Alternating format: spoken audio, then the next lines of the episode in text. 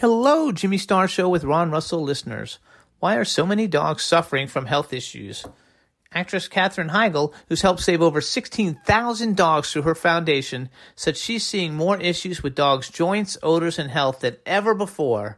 And after doing a ton of research, she feels there's one place we can look to improve any dog's health their food. What she discovered is that the way many dog foods are made can actually create toxins that could be wrecking our dog's health and this is true even for many premium brands. Fortunately, she found that just by adding a few special superfoods to her dog's food, she saw huge transformations in their health. She's made a 20 minute video explaining step by step how anyone can do this same thing to see incredible changes in their dog's health. This worked amazingly for our dogs Shazam, Astro, and Brandy. We are noticing more energy, healthier skin and coat, just looking and acting younger. They love it. If you want to keep your dog healthy and happy, go to badlandsfood.com forward slash Jimmy and Ron and watch Katherine's video right now. Again, that's B A D L A N D S F O O D dot com forward slash Jimmy and Ron.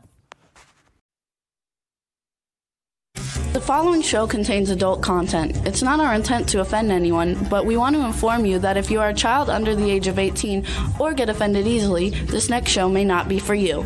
The content, opinions, and subject matter of these shows are solely the choice of your show hosts and their guests, and not those of the Entertainment Network or any affiliated stations.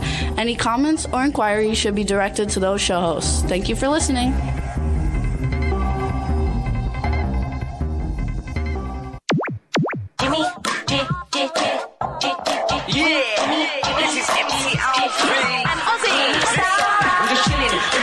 Sitting down and designing. Where every man them are thinking, what are we gonna be wearing?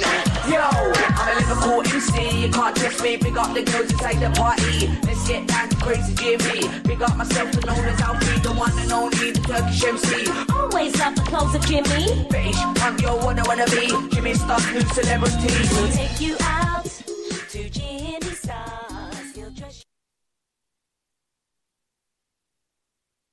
Mute. There we go. What's up, everybody? Hello, hello, and welcome to the Jimmy Star Show with Ron Russell, bringing you the good times in music, fashion, pop culture, and entertainment.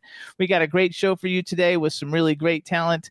Uh, we're going to have Kelli Maroney, who's not only a scream queen, she starred in Fast Times at Ridgemont High and all other kinds of cool movies. And uh, and then we have John Stewart, who's become a musician, but he's one of the biggest stuntmen in the history of Hollywood. And uh, they've even made a movie about his life. Um, so it's going to be a lot of fun. We're going to have a great time. Before we get started, let's say hi to everybody, starting off with my cool, outrageous man about town co host, Mr. Ron Russell. Hello, hello, hello. How are you today? Hi, everybody. How are you? Yes, it's gorgeous here in Palm Springs. Thank God the triple digits have gone away. This morning it was 69 degrees, and I was out. I went naked in the garden. It was so beautiful, and the breeze was blowing all over my body. It felt so wonderful instead of being fried to death. So I think the heat is gone until next summer. We hope. It was We 60 hope. when I got up at well, 6. you know, the screwy part is uh, Angie Baby said it was 92 in Colorado, and the next day it snowed. Then a friend of mine, I forgot his name, in Arizona, uh, Facebooked me and said the same thing happened in Arizona. The triple digits went away and it cooled off. So now we don't understand what's going on. What I think is the ancient aliens are controlling our weather because now they found out that the moon is rusting like metal rusts and that the moon is hollow. And they are suspecting the scientists that the moon was man made billions of years ago by an alien race of people. And they built it so that the earth could exist or some stuff. I don't know. You know, I got a headache from all that stuff. anyway, but- Angela said that the snow melted already. That's because Angela went out there topless. and she heated up the snow and made it into water. Anyway, Twism um, also told me in Canada it's cold. I saw a picture of him and they all got winter coats Yeah, on. no, I, know. I understand it's cold all over. My friend in New York, she said uh, she's going to get her last day out of the pool because the weather has changed so quickly. We don't understand what it is. They say global warming. What about now? It's global freezing. So who the hell knows what's going on? Anyway, uh, for for uh, Dawn Hinton, is that her name? Yeah, she's in the chat room. Yes, I wore. She wanted to know what wristwatch I was going to wear today because she comments on Facebook about all my wristwatches. Yes, I have well over sixty wristwatches that I share with Jimmy. We are collectors of wristwatches. I have a very good wristwatch that I received uh, when I was, I think, uh, how old are you when you graduated elementary school? Oh, like However old- 12 or 10? 12 or 10, my uh, parents bought me a Tiffany Tank gold watch that I still have.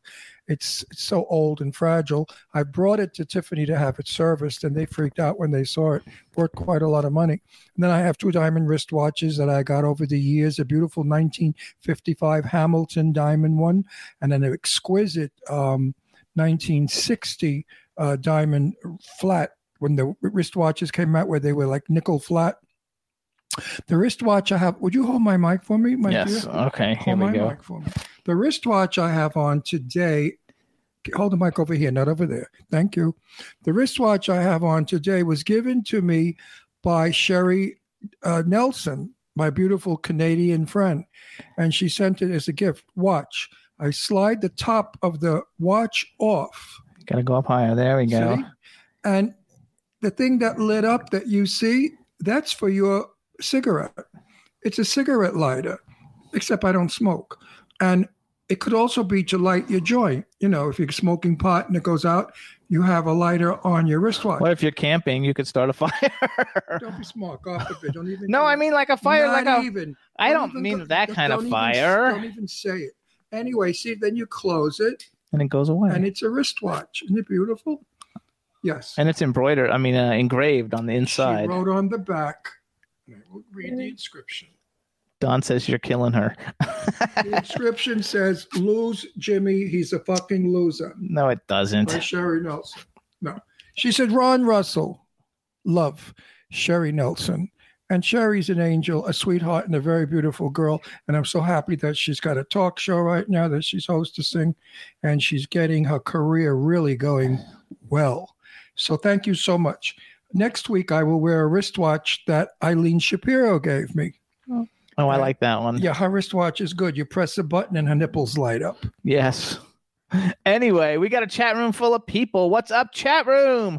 Let's say hi. We've got Angela Joseph in the chat room. Hey, Angie, baby. She's in Colorado. Teresa Sabins in the chat room from Florida. Anton Country Super from Australia. Don Hinton from California. Backpack John from the mountains someplace. Lady Lake Music. Cindy Lady Lake's also in Florida. Um, Eileen Shapiro, I know, is listening. She couldn't get into the chat room because she doesn't know her password for her Google she account. She can't get in because all the men are getting in. So she's busy. Uh, I don't know who else is in the chat room, but I know there's a lot of people. We want to thank everybody for tuning in. It's going to be a lot of fun, and I think you guys are going to like our guest today a lot, a lot, a lot, a we lot. better because otherwise the show stinks. And last week's show, you guys, I want to thank everybody because it went really, really good. Um, the show was great. We got a lot of plays, and uh, we appreciate everybody tuning in and listening and sharing the show. Right. And our winter or fall lineup, I'm suspecting we're going to have. Uh, uh, oh my God, my mind just went. My sweetie pie. We are family. Oh, Kathy, Kathy Sledge. Oh, I love Kathy Sledge so much. And I want to do like a quadro screen. And I want to put all the people I love and adore. I want CeCe Peniston to come on so she can have finally. Then Kathy to come on with We Are Family. Then John James, not what's his name, the one from uh, Blue Crystal Blue Persuasion. Oh, Billy, uh, Uh, some Tommy James. Tommy James will come on with Crystal Blue, Blue Persuasion. And then I don't know who the fourth one would be, but wouldn't that be fabulous to have all four of them on our screen on our show? And that's what I'm going to work on with Jimmy. Um, Kathy, I'm sure, is in, and definitely, you know, um, Cece is because she's a dear friend of ours. which we want to wish her a happy birthday. Yesterday was her birthday. Happy birthday to you. Finally, I found someone. Happy birthday to you. Finally, I found someone. Happy birthday, dear CC. Finally, finally. Happy birthday to you.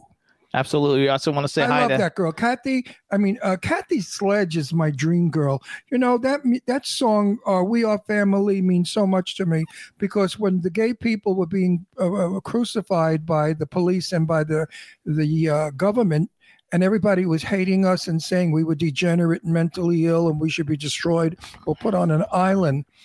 Uh, finally came, uh, not finally. Uh, "We Are Family" came out And the words meant so much to us because all the gay people got together and we began singing, We are family, all my sisters and my brothers and me.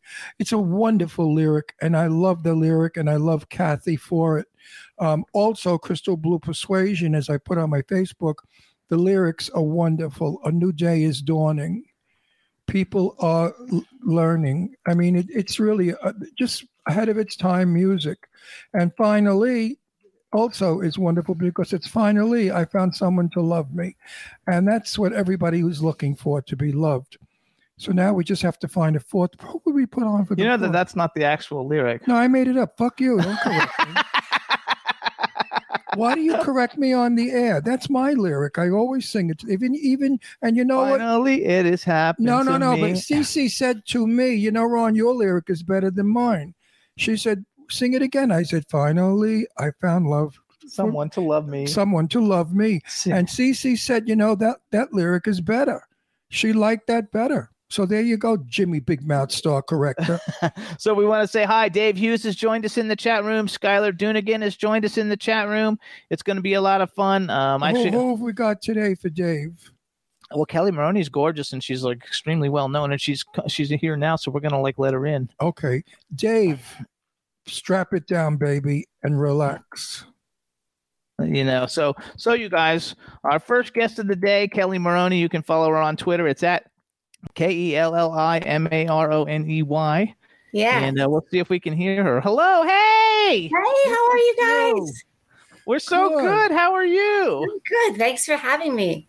Yay! So here's the whole thing, you guys. I've been trying to get Kelli on this show forever. She didn't like doing Skype, which actually it looks much better on uh, you, look so, you look so good. You should. Oh, thank you. I'm serious. So do you guys. So do you Wait. guys. Well, when you play it back, you're going to freak out when you see how, How good you it look. looks. And you were so Wow. fright. You She so contacted worried. me and said, "Finally, I'll do it because it's the only way you can do interviews anymore now because of the Corona thing." And I was like, "You're so gorgeous. You're gonna look fabulous." So lighting- I had I had to learn how to do it. I had no idea how to do it.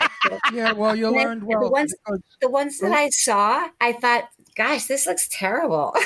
I know you're gonna love the way this looks. the You're light- gonna your like love lighting, it. your lighting is perfect. Your lipstick looks great, and your hair color has de- depth to it. And so, the chat room's all talking about you. so So you really did a good job on transmitting a nice picture for us. A lot of our stars come on; they come on in the dark, and I go crazy. You know, they have a light bulb somewhere. They look like Dracula. And I Oh, told them, can't you do better lighting? You know, only four and a half million people are watching right now all over the world. You give a shit. I mean, do you care what you look like?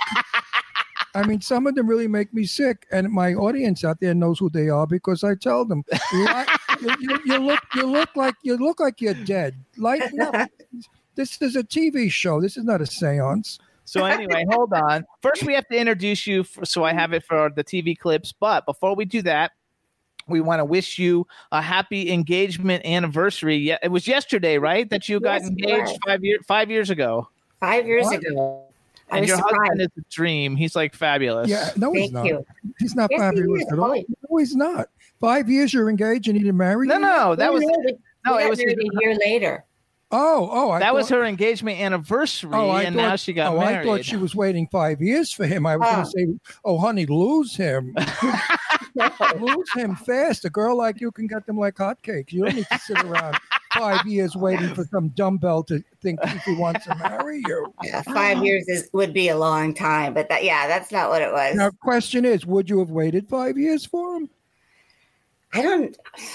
No, you wouldn't. You're too pretty. I You would- I would have thought. Oh no, because I I thought this is the guy right away, but I would have thought in five years that there was going to be a, an issue with, um, you know, um, with him committing, and you know, I would have uh, I would have been concerned about that. Also, if, so, if somebody wants to marry you, they will, and if they don't, what are you hanging around for? Because they're not going to change their mind because you're so nice to them and stuff. You're right. I, I, Yeah. I would have. what a beautiful Wait, smile. I would have told you he's probably gay and trying to make up his mind. So dump him. but anyway, you got him. And what's he like? oh, and his name's his name's Dan, Daniel, right? Daniel, right? Daniel. Dan, yeah, And, and what does he do? What does he look like? Is he cute yeah, he's, he's cute. very handsome. Yes. and sexy looking Very Yeah, sexy. and hot looking? Yeah. What do you think, Jimmy? Yeah, he's hot. I've never Yeah, seen him. I don't know hot. who he is. Actually, you've met him. I- I think. met him where? I think you've met him at one of the premieres. Oh, she, he's she the said, guy- no, he's never been to a premiere. No, I was with Corpsey Ryan. Oh, that wasn't him though. That Oh, wasn't wasn't thought- him. I, I, I thought to I, a- I that was not my husband. now what is your Wait, wait, husband? we got to introduce her Shut now before we do all this a minute. talking. Now what does your husband do for a living? He's in marketing, but he's been uh, he's he's been a, a, a nightclub entertainer, a magician since he was about five years old. Um, he doesn't perform anymore, but that's where uh, that's where he proposed to me at the Magic Castle because he did a lot of their writing for their magazine and, and all this Oh, I other stuff. I And- love that place. Yeah, I love well, you have to come as soon as they open back up again. You guys will have to come. Well, I was there 30 years ago or 40 years ago when it was really a private club. I used to go with Mr. Blackwell, the 10 worst dressed list Mm. guy. Mhm. And and it was wonderful. You know, the little room downstairs is so spooky when you go down the steps, and I love that Mhm. intimacy. It, and the food is not bad. Upstairs is the dining room, and downstairs is the Houdini room. I think is that Downstairs, yes. Well, they have the close-up gallery, the um, uh, par- uh, parlor of prestidigitation, the main show, and then downstairs they have. Um, uh, uh, um, it used to be called um, the. Um, well, now it's called the museum, and the Hat and Hare, which is a bar. You know, But the Hat it, and ne- Hare. it never had. It never Yes. had. It never had a Houdini name. I thought I remember something about There's a Houdini. Houdini room, and they have seances in there. That's the and private dinners and, and things like Right, that. And right. but my one of my favorites is Irma. There's a ghost in the lobby, and she plays Right. piano. Right. it's a wonder, and it's so spooky looking. The castle up on a hill. It's on Fountain, right? It's on Franklin and Franklin, Franklin. Highland and Orange, I think. Right. It's on Franklin, not Fountain. You gotta like Fountain's down right, so now let me do an intro. No, wait a minute. I want to talk more to her. No, we're gonna wait talk. a I gotta do I an have to ask her a intro. question. Okay. So Does we- your we- does your we hu- were- wait, does, does your husband buy you jewelry? Well, I have a beautiful uh, vintage engagement ring and wedding ring set, but they're they're his grandmother, so they're a Oh, hundred. that's nice. Oh, that's sweet. That's That's sweet. They're sweet. beautiful, and he, and he said to me at the time, he said, "Is this what you like, or would you prefer that we did something more modern with it?" I said, "Don't touch it. It's beautiful. Oh, I no, love I, I, vintage." no, I would have said this is nice for formal, but I'd like something from Tiffany around four carat for every day. I think that's what his grandmother said to his grandfather, but I didn't say that. All right, hold on. I gotta do an intro. Go, go, go. All right, Jimmy, everybody. go. Now we want to welcome to the Jimmy Star Show with Ron Russell, the incredibly gorgeous and talented Kelli Maroney. Hello and welcome to the show. Thank you. Thanks for having me. You so you are already you already know Ron. So Yes. this is Ron Russell, my She's cool, my outrageous friend man-about-town co-host. She's my We have a chat room full of people, so say hi to everybody in the Oh. chat room. Oh, hi. Hi. I didn't know people were, were going to be on with us. Hello. Oh yeah, yeah, there's you're all kinds of people in the chat room. Um, there's We're, a, we're live all over um, the world. right now we have Canada, Germany, UK, the United States, and Australia represented in the chat room, and and Angela Joseph is in there. I, I, I'm assuming you know her. I Do you know So just Hi, say hi to Angela because she's like she's been helping promote the show all week. So say hi to Oh. Angela. Now I'm Hey. dying. I'm dying to say something to you. I don't think I don't know your age. You're probably really young. Um, but in my day, there was a song called "I Got a Girl Whose Name Is Boney Maroney. Maroney." Now, My- did any did they call you sister- Boney Maroney? No, they did. They called my sister. Uh, I was like the caboose, and my my um, brothers and sisters were all grown up by the time I was born, and my sister got that one because she actually was really thin, really That- really skinny. I, I used to like that song. It was good to dance to. I like it too. I like it too. But nobody thought I was very bony. I guess. No, oh, we put you. Was your sister Boney? she was. She was weight. Yeah, she, she Oh, was, always had a problem keeping weight on. The poor And- thing. Yeah, and so uh, um, she didn't love it too much, but No. but we thought Well- the rest of us thought it was great. Well, you know what? It gave us some publicity. I got a girl named. Bo- I got a a, girl, a gal named Boney Maroney. I don't know. I have any It- idea it what was, that It was a song from my. Sure you do. it was a song from the 1950s, late Mhm. 1950s, when I was a teenage boy. Ron's 80, by the way. Stop- stop- every week. No, You love to blow that. that doesn't out make your any ass. difference. It's public no, knowledge, And Jimmy's 55 and looks older than me. so there you go. and I we're mean, married. You know what I mean? It's really terrible. He keeps telling people my age. They think he married me for my money. I don't have any money. I married him for his money. Does he have any? I met Neither these one of us do. I started to meet these guys, um, and I just enjoyed their company so much, um, doing d- different red carpets and premieres and things like that. And I just felt the minute that I met you guys that I'd I'd known you all my life, and so. And we um, have known you all our lives Yeah.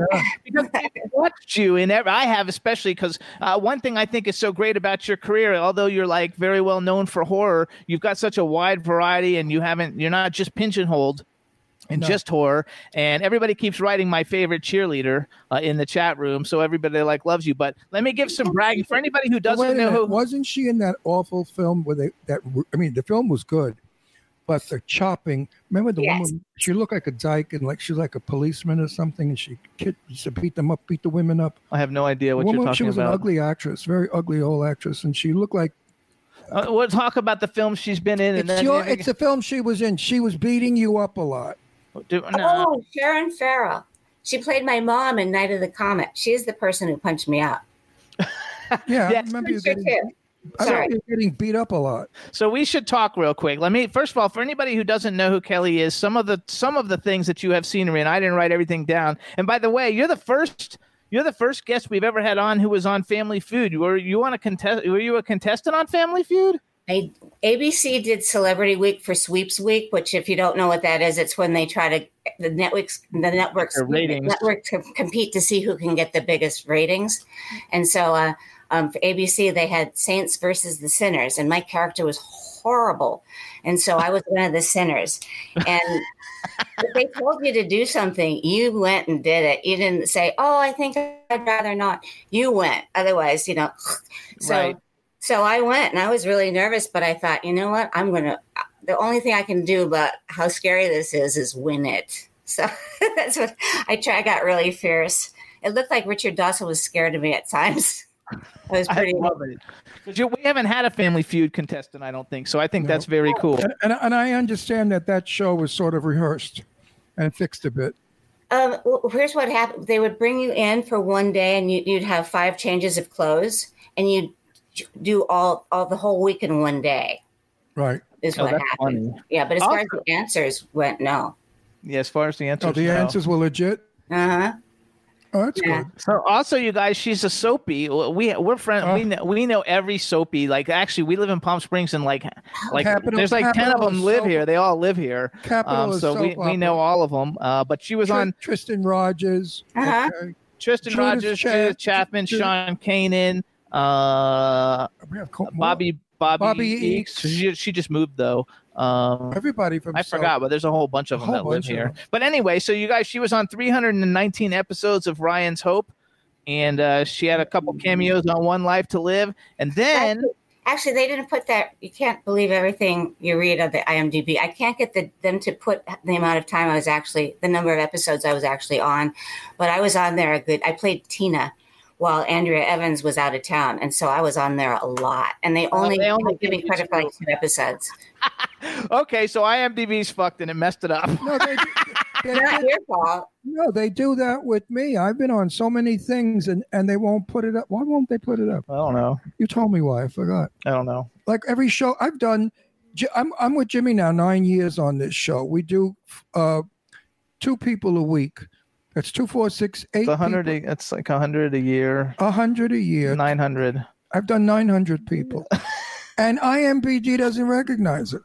Wow. Yeah, actually, you do. You have like two hundred and something. Well, why don't I have 900? then? Because sometimes there's two people on a show and they go on the same episode. but then my number would uh, go down. It goes down. It goes up and down. Her, What's, she has what's, a great. what's IMDb. your number? What's, She's got a great number. what's her number? Uh, this week she's eleven thousand. Oh, Yeah, that's that's not great. I, I'm usually I don't I don't like it unless I'm, you know, under ten at least.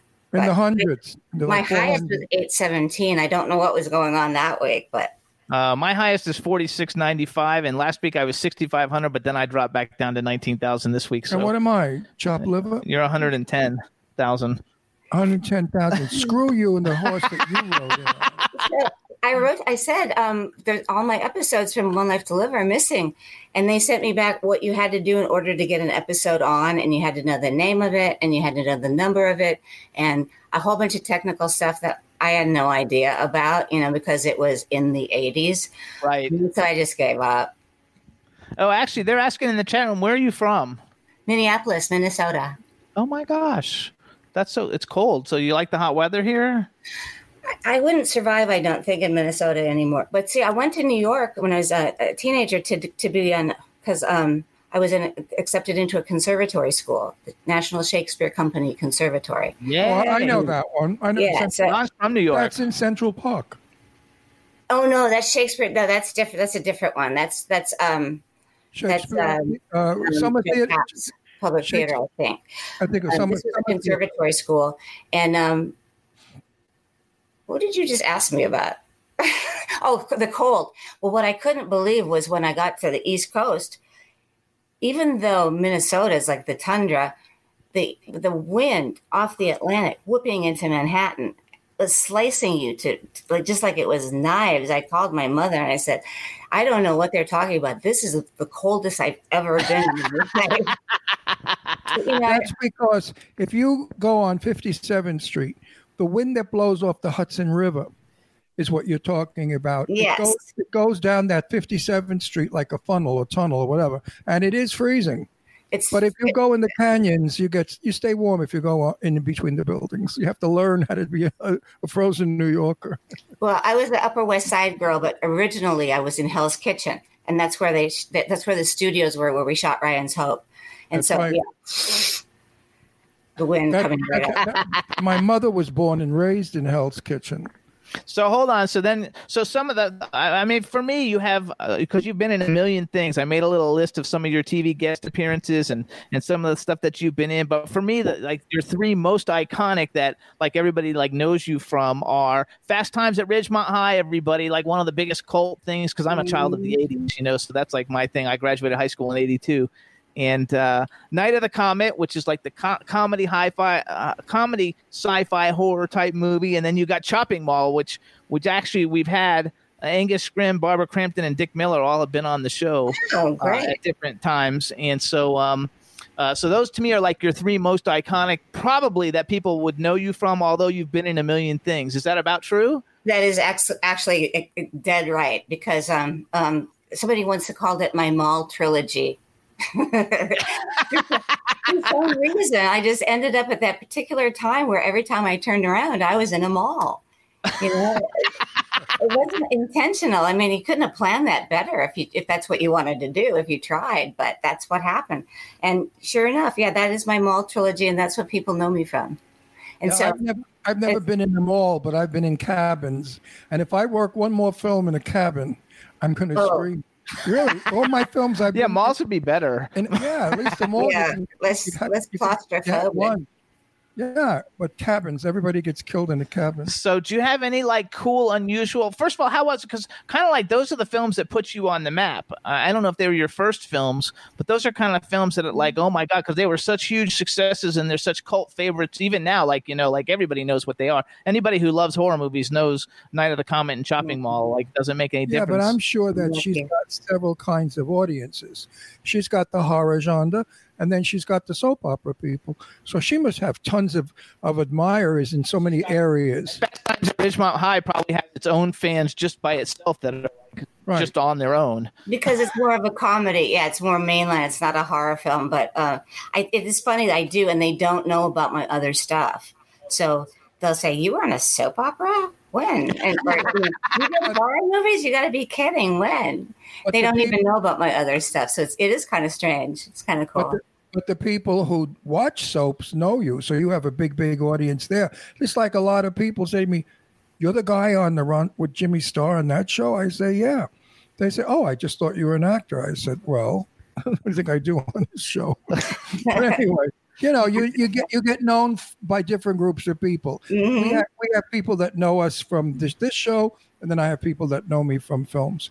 So you have to understand that it's nice just to have everybody like us. Who cares? I, another thing, well, we'll, go back and talk about those two in a minute. I have another. I have two other ones I want to like bring up. One of them is Pop Star, um, which, believe it or not, I love that movie. Rachel Brooks Smith has been on our show like numerous times, and she was. We had her on before anybody knew who she was, you know, and then we had her on as she started being in a bunch of big things, uh, and that was such a fun, you know, movie. And she plays such a bitch um, in it. Like, how was that? Because that's a very different kind of movie for you. you know, I think there might be another pop star because in this one I played a um, a stage mother that was always drunk.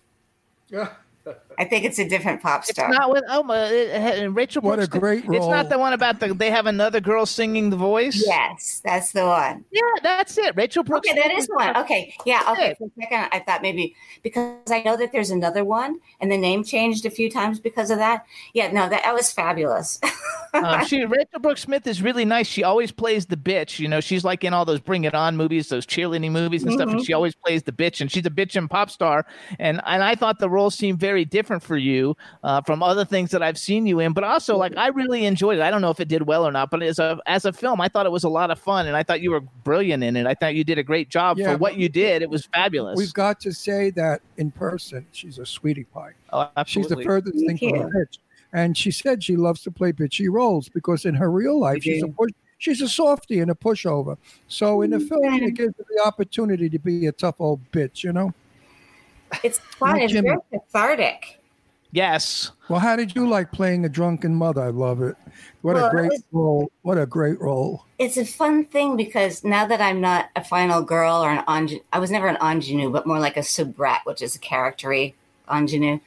Um, I, the, all these mature, the grown-up lady roles are awesome. Like they're drunks, they're loosey gooseys, they're killers. They have severe emotional and and physical and psychological problems, and they're way more fun. Do you get to play a MILF? Are you a MILF in any of them? Oh yeah, I am a milk. of course, I'd be I'd be offended if I was not cast as a. I I know, I know. I think Wait, wait, that's. you have to you have to tell our audience, especially our European audience, what a MILF is. Do you know what it is? No. Oh, uh, uh, MILF is a mom I'd love to fuck. Oh, or not? Okay. yes. I, I shouldn't have asked. But anyway, everybody, all you Europeans, now you know where Jimmy comes from. But um, I would love to play a drunk. I always play a mafia killer or a wise guy. But you could play a DILF. a what? What's a vilf? No, a DILF. What's a dill? A dilf? dad I'd love to Dad. fuck. I, I, you know, I, am not doing daddy porn this week. I'm doing legit. But seriously, I think that you know Lorene Landon. Do you know Lorene Landon? Yes. Uh, Lorene's my darling's best friend, sweetheart. We just finished a movie together. Clown Fear. Clown Fear. No, Clown Motel Clown 2. Motel 2. Oh, I know. And- yes, I've been hearing so much about this. I didn't get to. I was not invited to Clown Motel One. Well, we'll talk to Joseph. We'll talk to Joseph about you because there may be a three. Anyway, Lorene played my wife, and she played it like as a sleazy, drunken barmaid wife. And I'm General Milan, and I thought to myself, how'd they write that? What kind of a general would, would marry a, mm. a sleazy blonde with her boobs hanging out drunk? Mm. And Lorraine played it so well. I mean, she just got into the role, and and. And I think I can't wait to see the not the Russians. We don't have them anymore, but I can't wait to see whatever the hell they send us. Actually, we should ask her about that. What? About the rushes in a minute. We'll go back They don't that. have rushes anymore. That's for my day. I'm I know, but 100 but she's been acting for a pretty long time. yeah, well, then I don't think she was around in the days of the rushes. The rushes were like when I did a movie. I did. I forgot what I did, and I was at Universal, and we went into a private studio, and they ran the shoot of the day, or the of the yesterday actually. Yeah, I, you know, uh, I got to see the rushes of Night of the Comet because they said, "Okay, if you could handle this," because I was dying to see if it was coming across what I wanted, what I wanted to have come across, and um, um, most most of the times actors are not allowed in there, so they still had them at that point, and that would have been like eighty three or something, and They then don't have it anymore, and it's a no, no, I remember. don't- I'm sorry, we don't get a chance to see if we're doing it what we want to do, how it looks, or how we can do it better. Well, sometimes then I remember in the 90 late 90s when Avid came in and that was oh you know, the holy grail. And you could they you they let you back there and you could kind of see what it was. And and nowadays they they will show you and they'll say if they think you're going to like it they'll say Kelli come here. You know, or they'll take a still so that you can see what it's going to look like. Yeah, you have Um, to look in the camera uh, if you're lucky enough to get there because they do a film in a minute and a half. Yeah, they sure. Years ago, it was three months to shoot a movie. Today, it's ten days. Yeah, So, and if you we had, if we had 6 or 9 weeks that was that was quick. Yeah, and that so. Uh, How do you feel like? like, How do you see that? Because you're in a lot of movies now that that, that do like the ten day, two week thing. Like, like how is it different for you? Like, how is the difference? I mean, I know it's way, way different, but like for you being able, because most people that are in a lot of films and all these these films now, that's all they know is the ten day shoot. They they haven't had a long enough career to know when you used to actually like make a movie and do rehearsals and all those kinds of things that don't get happened anymore. So, how is that difference for you? Uh, you, well, it's it's you know I was w- very well served by my time on the soap because you show up, you shoot Yeah. it, you do one for safety, and and you're moving on, and so you better be prepared and be ready for whatever they need to do at the last minute. Like my worst nightmare is you come for you know prepared for certain scenes, and then they say, "Oh, you know it's raining." You know that four page monologue that you have where nobody else is talking but you? Let's do that instead. And you thought they were going to shoot it at the end of the movie. So you better know it. You know, that, that it, it keeps you on your toes. What can you Oh, do? that's good though. But the soap opera experience really has uh, did Well, help you a lot. Then My, my favorite story from Tristan Rogers is he goes to work. I forgot he played. Who does he play? Scorpio Scorpio. on General Hospital. And he had a 42 page script For the day. They, of the day, and they handed it to him, and they said, "Oh, and by the way, we changed this, this, this, this, and this." and then they said, "Okay, camera, go." And Tristan like dropped dead, but for some miracle, he could remember a 42 page script. Me, I would drop dead if I gave it to me. Well, the, it's the the mind is a, a muscle, and so when you're learning, when you're on a soap, you get to the point where you can look at it and know what it is. But just day in and day out, like if somebody asked me to do that right now because I haven't been on a soap in quite some time, I wouldn't be able to do it. But at the time, I could because I was. You you just I it's love just like that. When you're working out all the time, your muscles are really strong. It's the same thing. You just got to memorize because, and then they also have uh, teleprompters, which they probably thought, oh, he'll read the teleprompter, it'll be fine. But you know, I mean, I have astigmatism, and here's me reading the teleprompter.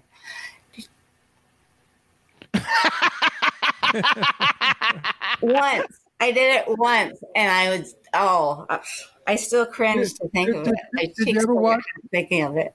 Did you ever watch The Golden Girls when uh, the one that plays the mother is reading the teleprompters on the floor?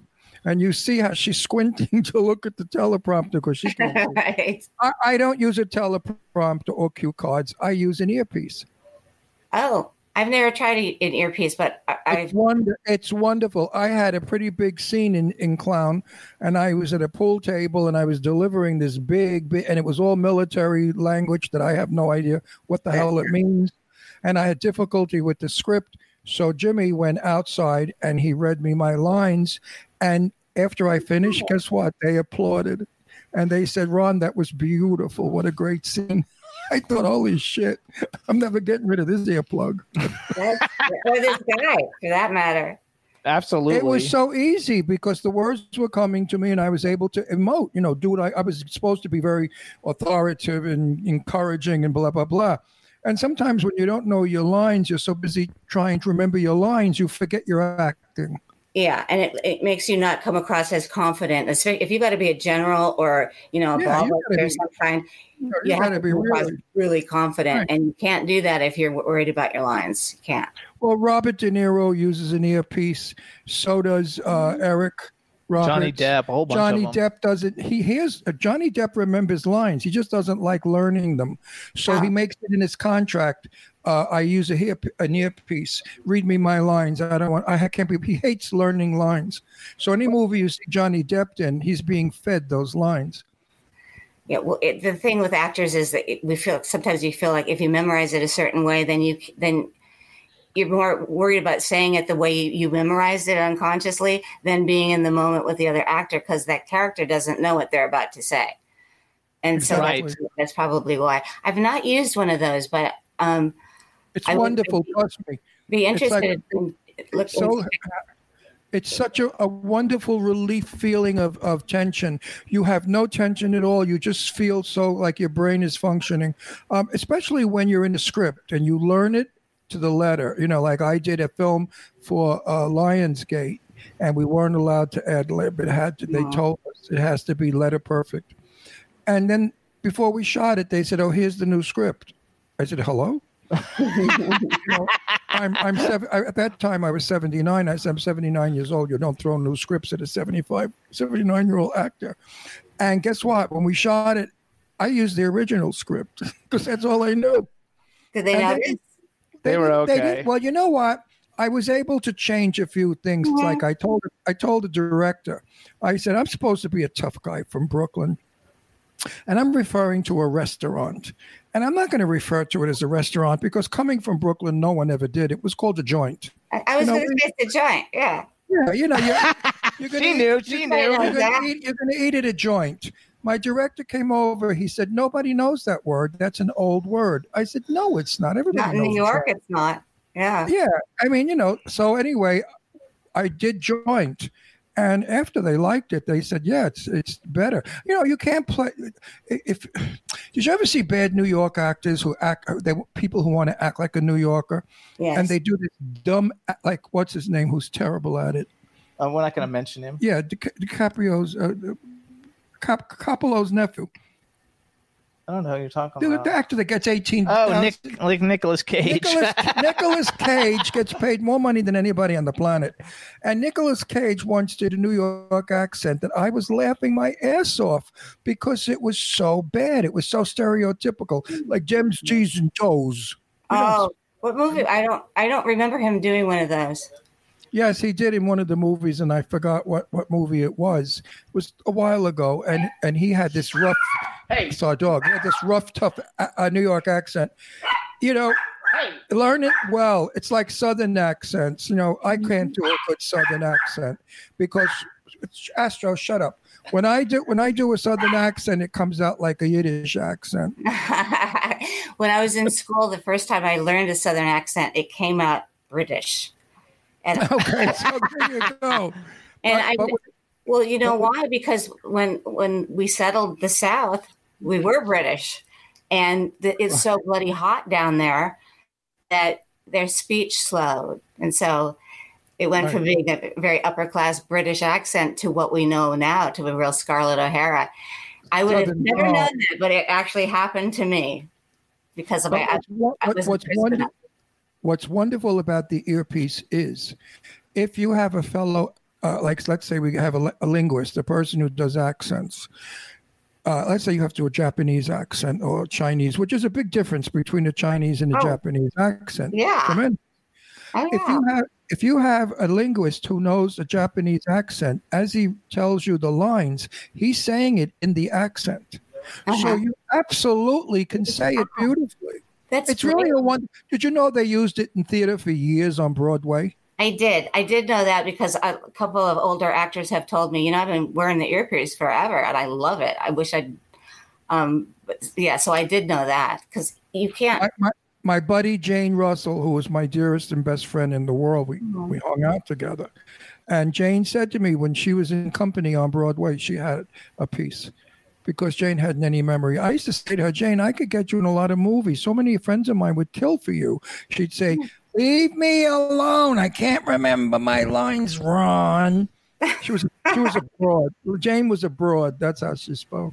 So hold on, I want to go back now. So hold on. Um, so I got I got two other movies I want to mention because one of them we've had a bunch of the people on our show, and we just had Adrienne Barbeau on like six weeks ago, and Joe Castro like two weeks her. ago. so Love you did Exorcism at sixty thousand feet. We haven't seen it yet. I don't know if it's any good, but Joe Castro did the special effects. It's got Bill Moseley. Lance Henriksen's been on our show. Adrienne Barbeau, you. Uh, Bai Ling has not been on our show, How but I have met her. How come we haven't seen that movie yet? Because I don't know because you have to rent it. No, they're gonna. We don't pay. I mean, since when? They they sent us the link. No, but no. we, we give them free. we have to get the we have to get the we have to get the Jimmy, director of it do on. you realize how much money we get? Eight thousand something dollars if they want to push a movie. So we do it for free. They could send me a friggin' link. Uh, Is the movie good? Did you enjoy? I mean, I love the cast. I think it's a great cast and Oh, a lot of fun. people. Yeah, she's. Why would I bring it up if she's not in it? The hell do I know? I'm old. she's yes, she's in it. Oh, And now I we're- want to see. We're very more. good friends with Joe Castro. He was on. He came to our house actually for our Christmas party. Yeah. He's a great guy. Um, so how him. was that movie? Is it fun? Wait, was it don't go fun? any. Don't go any further. Who produced it? Uh, uh, Corpsey, Ryan. Oh, that's your friend. Okay, Local call your call call your friend up and tell him to send us the link. I want I'm sure see he will. I'm sure he'd love, I wanna see it tonight. and he's we'll talk be- about it. We'll he used to be a it for publicity person for ABC, so he's very in touch with how Tell important him it is to have I want, publicity. I want to watch it. So that's who we met her with the first time we that we met her. Oh, he was a he was nice with him. guy. Yeah, he's Um, a very nice guy. Yeah, yeah. he is. She only Yeah, hangs out with nice guys. the. Then the other movie I wanted to bring. So that movie was fun. Did it come out okay? Is it a pretty okay, fun movie? Um, yeah, you know, I'm a, I'm a very poor judge of my own films. So having said that, I'm not in it a lot. It's more like a, a special appearance by like I've only got a couple of scenes, um, but the rest of it, yeah. And I think that particularly the acting is, uh, you know, you get all those people. When I used to do interviews for it before it came out, one thing I would say is if you see all these people, Adrienne, me, Bill Moseley, Lance Henriksen, if you see us all get on a plane, don't get on that plane unless you find out we're going to a convention because it's us. You know, what do you think's going to happen? so then you have another one too called Hell's Kitty, and I had never heard of this movie uh, Oh, ever before. We had uh, when we first moved to Palm Springs from Pennsylvania, we had Victoria Demaria on the show. And, um, and she heard talked about it, and then uh, I was looking at your IMDb, and I saw that you were in it, and then I saw all the people because we've had almost everybody. Um, so Hell's Kitty, Kitty, you guys, it's got Adrienne Bar- Barbeau, Kelli Maroney, Victoria De Mare, Alyssa Dowling, Mhm. who I think might be coming on next week. Michael Berryman, Augie Duke, uh, who's We a good friend of ours. Doug Augie, Jones has been on our show. Lynn Lowry, Bill Oberst Jr.'s been on our show. Barbara Nedeljakova's been on the show. Courtney Gains has been on the show. And Lee Meriwether, who we know, but she's never been on the show. No, Uh, but like, she- what an all-star cast. She wants to come on, by the way. But what an all-star cast like of that movie. D- Like, should we go see that movie? I mean, it's got so many famous people, fabulous, Of like course you should go iconic see people. it. Of course you should. Doesn't see mean it. it's good. I'm just Well, I, Listen, Jimmy, stop it. Today, I think that was the whole idea. Is uh, this uh, Nick Nick Tana has a cat that he used to joke because he could never have a girlfriend because this cat was jealous, and it was really quite. This cat was an angel. She's passed away now. She was a fabulous actress. She did stuff I couldn't believe they got her to do. And it's a cat. So it's not even like a dog that you can train. You can't train a cat. She had star quality. And so his idea was to bring all the horror icons that he knew, uh, and it was a web series. And there was a little difficulty because uh, we didn't sign up to do a movie, we signed up to do a web series. And so then, uh, now what, I- what I understand now is that it's become a musical, which I'd love to see it as a musical. I bet that's hilarious. Oh, absolutely. It's a little bit campy, obviously, you know. But it's actually a real cat. It's about a real. Yeah. It's about a real cat. Oh I my know, gosh! but the and they movie- shot a real cat. Her name was Angel. She was she was phenomenal. And I, love saw it. them shoot stuff with her, and I thought, oh, they're just going to fake it because she's a cat. No, she came in and like, she would come in when she was supposed to, and her, her responses were, and then they'd make her eyes glow red because she's. So the, yeah, the joke is that every time he brings a woman in, you know, that he's trying to date, she kills them. And, and she brings in all these uh, paranormal people. Lynn Lowry and I play uh, sisters who are gypsies. I love it. And, and cool. he Now hires, listen, he hires, about the, about the movie that you all think may not be good. Let me say something.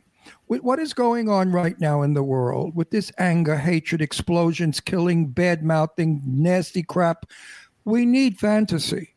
And this movie sounds like fantasy. So Yeah. when you see it, it takes you away for an hour, five or six or eight, into a beautiful place, and your brain gets a mm-hmm. rest. So everyone out there, please rent this film, go see this film. It'll it'll relax you. It'll make you be happy. Even if the film is not Gone with the Wind, it's okay. It's most going to of take them are not going to be gone with the wind, you know? right. She said most of them are not going to be gonna be. going with the wind. I love that. So okay, so here's some of my like. That's what I love about you, My- you'll watch a bad horror movie just for the fun of it. You won't necessarily watch a bad period, period, you know, historical period drama if it's bad, but you'll watch a bad horror movie. That's what I love about horror. Absolutely. I, Oh, that's what I every, love, too. Every horror movie I'm in, I think stinks, and then it gets the best reviews and it sells like Mm-hmm. crazy. So my taste in horror movies is very sophisticated. I go back to like Night of the Living Dead, the original one, and I go back to Killers from Outer Space and stuff like that. He like likes that. Killer Clowns from Outer Space. I love that movie. and Killer Tomatoes and and all that stupid jazz because it was fun. It was camp. Used to giggle from it. hmm And that's what we need today. We need to giggle a little more. Well, I agree, and and you know, who knew that in 2020 I'd be sitting here talking about some of those films? I mean, just it's crazy.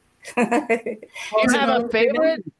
They're classic. Do you have a favorite of one of the of, of all your films? Like, what do you have one that's your like favorite that you had the most fun on, or uh, has been, you've seen the most benefit from, or you pretty much like have pretty much enjoyed everything because you've had such an an evolutionary career that keeps evolving. Uh, you know, I love them all for different reasons. I just, uh, when I'm working on one for sure, that's the only part in the whole world for me. Um, and and everything is everything is just different facets of somebody. Let me let me pretend to be that person. So um, I would think probably people know me the most from Night of the Comet. And it was on that movie that I met my coach, Roy London, who's been passed away for decades now. I've never met anybody like him since. And um, and uh, if if not, you know, and also I generally I'm very fortunate. I usually make a best friend forever on each of my movies, Oh, that's fabulous. and that's the best part of it. This was you know, That I like. Me too. I I love An- uh, Augie Duke. I mean, I, Augie's fabulous. I spent. We were on a film together called Clown Fear, and I spent uh, some time in the, her trailer with six other girls, and all they talked about was who they banged in Hollywood and who had small penises and who had big penises and who was good and who was bad. I've been in those trailers too. Yeah, I I, I walked, I walked out of there with such an education, and I thought to myself, "Good thing you're gay." Could you imagine having sex with one of these girls? It would be all over the lot. It would be in everybody's trailer. Oh shit! Hold on, we have to go back because like uh, in the chat room they're talking about that you have your own action figure for Night of the Comet You're kidding? and for Shopping Mall.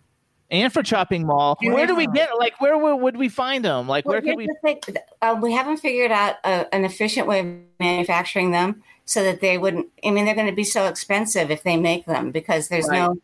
So, it, um, if we had a bulk um, order, then they would be. I could pass them on at some sort of a reasonable cost to other people. But they've been made. I've had several prototypes made, and, and they're all great in their own different way. Um, That is so cool. I love do, that. Do a pre-order. Everybody out there who wants this doll, contact. Oh, wait, we don't call them dolls. well, I call them dolls. Contact action figure. Contact uh, uh, Kelli. Kelli, Mhm. and say you want an action. We should put to- one together. Shut up, Jimmy. I'm doing do a it. commercial. Uh, and contact Kelli and tell her you want one of her action figures. And when the number goes up to 10,000, then she'll manufacture and you send money and you'll get it. Actually, we need, we need to get a Funko Pop of you too, though. Like I collect the Funko Pops from everybody who's been on the show. Sto- on the show, I have like hundreds of them. So we need to get you a, your own Funko Pop. Did you know oh, somebody's making dolls out of us? Yeah. And I don't like the idea because enemies will stick pins in my doll. it's definitely a voodoo thing. It's for Yeah. sure. I mean, I don't need them sticking pins in my eyes and brains. I have so- a crochet doll of me as Allison in Chopping Mall, and it could very easily be used as a voodoo doll. We're of that bent. Yeah. So so here's a question. I think this woman's making puppets out of us. Is that what it is? I don't know what it is, I but forgot what it was. She contacted us and it went nowhere. But anyway, I, I want to know. Okay, so because you had a, a- such a cool career, um, if you had a bucket list, who's oh like wait, before the bucket list, somebody just asked me to ask her a question. They want to know how did you meet your guy? Oh, well, this is a funny thing. Uh, I, I hadn't. I been getting over a, a breakup that really, really got me, and so it had been a couple of years, and I thought because I just couldn't. I couldn't get over it. I couldn't. You know, I just didn't ever feel like dating anyone ever again. But I thought this is getting weird, and so I put myself on an internet. Um, which one was it? Um, on an internet dating thing, and I took my the, this. And what happens with women is that you put yourself on, and you go, "Oh, brother," and you go to bed, and in the morning, your inbox is full of stuff, right? and so, but the thing was, is that somebody had written me immediately and said, is, "Isn't this Kelli Maroney, the actress?" And so I, I got I got creeped out because I for some reason I thought I was going to be able to do this incognito. I don't, which is stupid on my part. Um, but I, I really did. I really did. And so I, I so Daniel had written to me and um, and somebody else, and I said, um, I said, take those those two guys, and I said, um, okay, so I have to get off this thing. I think no, actually, I, I narrowed it down to Daniel. I narrow, yeah, I wrote to him, and I didn't know that he's he would ever do it, but I said, I have to get off here, but here's my information, and I, you know, I, I wasn't even sure if he if they were if he was going to be allowed to get my information in a, Right. message or not. And I thought, okay. And I took myself off and I thought, he'll either, maybe he'll call me, you know, and, and he did. He did because he's very, he's, he's a smooth operator. He's very, um, he presents very well. He's Now, very where did, where, where did he where did he take you on the first date? the first date we went to a coffee shop down um, down where by where I live. It's called Solar de Cahuenga because that's pretty safe for on both parts, you know. And I walked in, and I, he was even better looking than he was in his picture, and I went, "What is he doing on a dating site?" And he said, turned around and said to me, "You're better looking than your picture," which is. like, Thank you. and I just the whole time I just stared at him. I thought this guy has got so much charisma. I can't believe it. And so from there, uh, you know, I just I thought, boy, if this ends up, if he ends up to be the one, I'm going to be happy to stop right there. There you go. So you lucked out. I, I lucked out when I met. I lucked out when I met Jimmy too. I was in a 46 year relationship that ended due to pancreatic cancer, and I was heartbroken for two years. And I, I, I met Sal when I was 19. We grew up together, and I never dreamed I could ever love anybody again. And then three years later, I met Jimmy, and it happened. So for everyone out there, don't think it's over. It Don't give it- up. it- Don't it- give up. Don't give up because it continues again. Remember, the love you have in your heart goes out to different people. It's the same love. You don't love somebody because of in a special way, I'm trying to say. It's love. Right? The love you gave the first jerk that, that you had a problem with, you gave to the second good guy. and he appreciated it. So And share that love in your heart. Give that love in your Everything heart. that you, with every relationship you have that doesn't work out, it just brings you closer to the one that is going to work out. And you're going to be so much w- well more equipped because you've made, mis- you know, you've f- figured out how to do it by the, you know, if we always wonder what would have happened if we met when we were 21, you know, or Right, right. We would have blown it because we didn't know what we're, you know, we're Now, Kel- Kelli, honestly, answer this question. If you're not going to answer it honestly, I'm not talking to you anymore. Or I'll be mad at you. Honestly, do you look back at the jerk and say, "Thank God I didn't marry him"? several, several of, Several- several of them. I've had a few of those too, where I look back and I said, "Boy, oh Wow. oh boy, would I have been in a mess if I married that moron?" And you know, my my friends too. I think you know. I remember that them they, they felt so horrible at the time, and you just look and you go, dodged a bullet. Absolutely. Well, you, you, you got a good one, and you're a sweetie pie, and good finds good. It may take some time. You may have to weed the garden, but I believe that good finds good. I do too. And when you're ready too, and you might not even know you're ready because you're just busy um, doing your thing, but somehow the universe goes, "All right, you're ready." It's timing. It's all. I feel I, it's got to be divine timing because things work out so weird. You, you know, it, it can't be an It's true. accident. I met Jimmy in a mall. He looked like a rock star, ripped dungarees, earrings, long hair. He looked like a big person. And I would never go out. I, I go out with Ralph Lauren looking guys, you know, slick New York looking sharpies. And this one looked like a like a, a ragmuffin, like I should give him buck uh, two dollars to go get a coffee or something. And I would never, I would never, never, ever, ever be with a person like him. Anyway, long story short, we did a thing together, and he was in a blue sword uh, suit with a white shirt and a tie and his haircut, no earrings. I took one look at him. I said, "Now we're cooking, Buster." now we're talking. now we're talking. Okay. Uh, oh yeah, Meg's in the chat room. She says best movie Meg, ever made. My hey Meg. sweetheart, I love you, Meg. I called you before, honey. You weren't home. I know you were out shopping. Uh, I, cou- I couldn't call you back because we, we were going into airtime. And everybody's talking about how that that they're so happy for you and you and Daniel and your relationship and that it's going Thank well. Everybody Wait, like let me finish it. my message to Meg. Meg, I'll call you uh, a little later. I have a few things to do after the show, but I will call you, honey. One. Anyway, so I want to go back. Here's my thing that I like to ask actresses and actors. So you've had like this great career, bucket list, who's like a male and female star that you have not had an opportunity to work with that you'd be like, oh my god, I'd love to work with them. And number two, if you could have been in any movie that's ever been made in history, what movie would you have liked to have been in? Oh wow, those are great questions. I would like to have played every part that Bette Davis ever played. There you go. That's Ron. Ron knew her. I knew Betty. You- oh my gosh, I just admire her so much. And of course, I can. I mean, when I was when I was a kid, I adored Gone with the Wind. I think I must have read the book thirteen times in a row.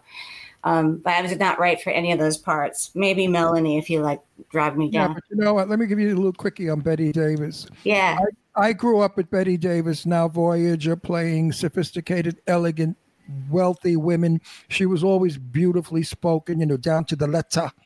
hmm Knowing her, and I wrote this on Facebook the other day. I went to a party at Upper House on Havenhurst, and she was the only woman I ever knew that could smoke a cigarette and drink a scotch at the same time and say "fuck you." I mean, she was a broad. She had a dirty mouth. That elegant woman we saw on the screen, she was a regular uh, Connecticut Yank a straight shooter. She didn't care for bullshit. If you gave her the, I mean, we went to lunch one day at the at the mustache, and some gay guys came over to the table. They recognized her, and they kept saying, "Oh, Miss Davis, I adore you. I love you. I, I think you're wonderful." And she said, "Of course you do. Of course you do. Of course you do." you know, that was Bette. She had a wonderful sense of humor. She loved dirty jokes. She loved anything that was. Uh, uh, somebody gave her a dildo one time, and she said, "What is this?" And then they went into a whole conversation. Oh, that was Tristan Rogers, right? She asked Tristan Rogers what a dildo was. That's right, at an affair, because Tristan told me that story. Anyway, Bette was wonderful. You would have loved her. She would have loved you because she only liked real people. She didn't like fake people. I like love it. So okay, That's so why she hated Joan Crawford because she said Joan Crawford was. She said not only were her tits fake, but she was fake. meow. You always so, said so that Gone about with the Wind would have been the movie then you would have liked to have been in? um, well, I was actually thinking about. I mean, who wouldn't want to be in Whatever Happened to Baby Jane? I would I love no, that. He no, hates that. I love no. that movie. I, think it's fabulous. I fabulous. discussed that with Bette thousands of times. It came up because people, if new people that came into a room, they would recognize her from Baby Jane, and I would watch her cringe. Oh, she, would- she would go inside of herself, and then she'd blurp out, "I'm a far better actress, and I've made fabulous movies." Jane, I needed the money. And that she never really I love that she movie. she really was embarrassed, humiliated, and Wow. hated and hated that film. She But you did know, she dropped all her vanity to play the part, and she went with that, you know, white, almost Yeah. flower-like makeup. I mean, she really, she really went there. She didn't like try to. I'll just do this movie, but I won't look bad. Or I no, mean, no, she was went for famous for that. She, Mr. Skeffington, she aged. I love that movie so much. Yeah, she did. She did also. Bette's favorite movie was Voyager. Now Voyager, because it was the public's we most just watched favorite that the movie. other day. Mm. And uh, the movie she disliked the most was with uh, Claude Rains was I believe it was called Dangerous. And there was a couple of movies that she really didn't like. Beyond the Forest, she didn't like doing that one either. Hang she on. thought that was a piece. Go of back junk. though. Okay, so you didn't give us an actor. What actor would you have liked would you like to work with? There's so. I mean, I think Anthony Hopkins is probably my favorite actor, but there's so Absolutely. Absolutely great. Absolutely. actors I haven't worked with, but in my own genre, I've never done a movie with Eric Roberts ever. Oh, you will. really? You will. You will. You think I, I must be the only person in the whole world that hasn't? There's a lot of people in my own genre that I haven't gotten really a chance to work with. Do you have a favorite genre Wait, wait, you, film? well, you uh, will work with Eric because he makes a thousand films a week. I So know. I You're bound to I mean, get that's why, I, that's why I brought it up. called. Like, who hasn't Yeah. worked with him? Everybody have every putting it out there, everybody. So hold on. Do you have a favorite genre film? Not like one of yours, but like if you were to watch a, a favorite horror movie, do you have like a, a favorite horror movie that that you a movie that you just like to, to watch because it's fun? Yeah, I like the old Nosferatu. Oh yeah, that's really good. scary. I like um, I love that Rosemary's one. Baby, which I did a movie right now. It's kind of like Rosemary's Baby meets um, Cthulhu from the Deep One. It's called the Deep Ones. It's an H.P. Lovecraft movie, and there's Oh, elements cool. of yeah, and uh, also oh my goodness, um, Damien Omen, the Omen. Oh yeah, that's a Yes. good one. Yes. I love. they were those classically movies. done. Rosemary's Baby was a film. It wasn't a horror movie. It was a film, and it was done beautifully. And Mia was wonderful in it. And it's one of my favorite films too. I love it too. Actually, mm-hmm. actually, I, I I think I read something where they're gonna maybe like try to redo Rosemary's Baby, but I wish No, they wouldn't keep alone, redoing stuff. I wish they would leave all the old movies alone. And Ugh. there's so many writers who can write new things, and everybody would write new things instead of remaking everything. Because I'm not a huge fan of the remake. But, but I remember I when agree. Lee, when Lee Remick did the remake of Bette Davis's film, The Letter. The le- I- remember the letter? The letter was a brilliant piece of work. Bette didn't care for the film. I loved it, and I told her it was one of my favorites. She didn't care for the director or a lot of the stuff that went on, and she. Uh, anyway, Lee Remick did it. The, the remake of the letter. It was so bad. Mm. I felt terrible for Lee Remick because it was just a piece of junk. And she was a good actress, Lee Remick. She sure was, yes. Absolutely. You got to leave stuff alone. The movie that Bette had the most objection to was the one with um, where she was the woman going blind and dying. What was the name of that one? Oh, And at the very end, she goes to bed and pulls the covers over herself to die. That And, was sud- great. and suddenly you heard angels. And she said she fought that studio, get rid of the fucking angels. Said, I don't want the fucking angels. And they insisted. And Bette said, No, I wanted to die into peaceful silence. And I think she was right. That scene would have been better if the music went, "Mm," and she just faded away, not with the angels coming in and making it a big, big. Anyway, we don't have much say over what we, what- you know. We, we can always say what we would like, but we actors don't have a lot of say as to what ac- ends up happening. yeah, but Yes, she did. right. Bette did. But Oh, no, no, no, no, say let me Bette. Davis can't make it happen. Who can? No, Be- Bette had a little secret code that we talked about, and she said, if a director didn't listen to me, I'd say, "You know what can happen," and then she'd walk away, and the director would say, "Okay, Miss Davis, we'll do it your way." You know what could happen. means- That's power. No, you, know, you know what can happen means I don't feel well. I think I'll be sick for a couple of weeks. Which, which they they used to do. Those people used to do that. They did that. They had They to fight contracts and stuff. They would you ever threaten a studio if they didn't do it? If they made a jerk of you, would you allow it? I don't know that there's a lot I could do about it, honestly. Would you walk off the set? Well, like, like what kind of thing would they have done? I mean, something that something. All right, let's put it this way: that you're, uh, you, you come out of a shower, you slip on the soap, and you lay there with your legs wide open, and the camera comes in for a close up. Now, I mean, are you going to allow that? Well, no. What what would actually happen was they would somebody would race upstairs, come up with some kind of a contract, bring it downstairs, and say, "I promise you that footage is never going anywhere. It's being destroyed, and here's a legal binding document to prove that." Because if you didn't say that you were willing to do that, and they do that to you, you can sue them. So, actually, Or- something or happened to me like that where something was shown and I hadn't contracted to do any nudity. And that's exactly what they did. They ran upstairs, they got legal. They said that is never going to be in the movie. Do you uh Well, you get five thousand bucks if you do a, a Mookie shot. In the horror movies, no, do. it's not They right. pay- they pay- you get a, a bump, but it's not the same amount of money on every film. Uh, what? What's her name? I won't use her name. Who was wallowing in the mire in that bathtub? She got five grand for her pussy showing. anyway, we're not going to talk about that right now. Anyway, hold on. I want to go. Do you know who Joe Lujan is? Joe Lujan's a uh, he has a, a series called The Immortal Wars. Anyway, Angela Joseph just told me to tell you that she because he's got Eric Roberts in his movies, and he just told she told me to tell you that she just told J- Joe Lujan that you want to work with Eric Roberts. So maybe we There get, you maybe we get you in a movie with There Eric. Roberts.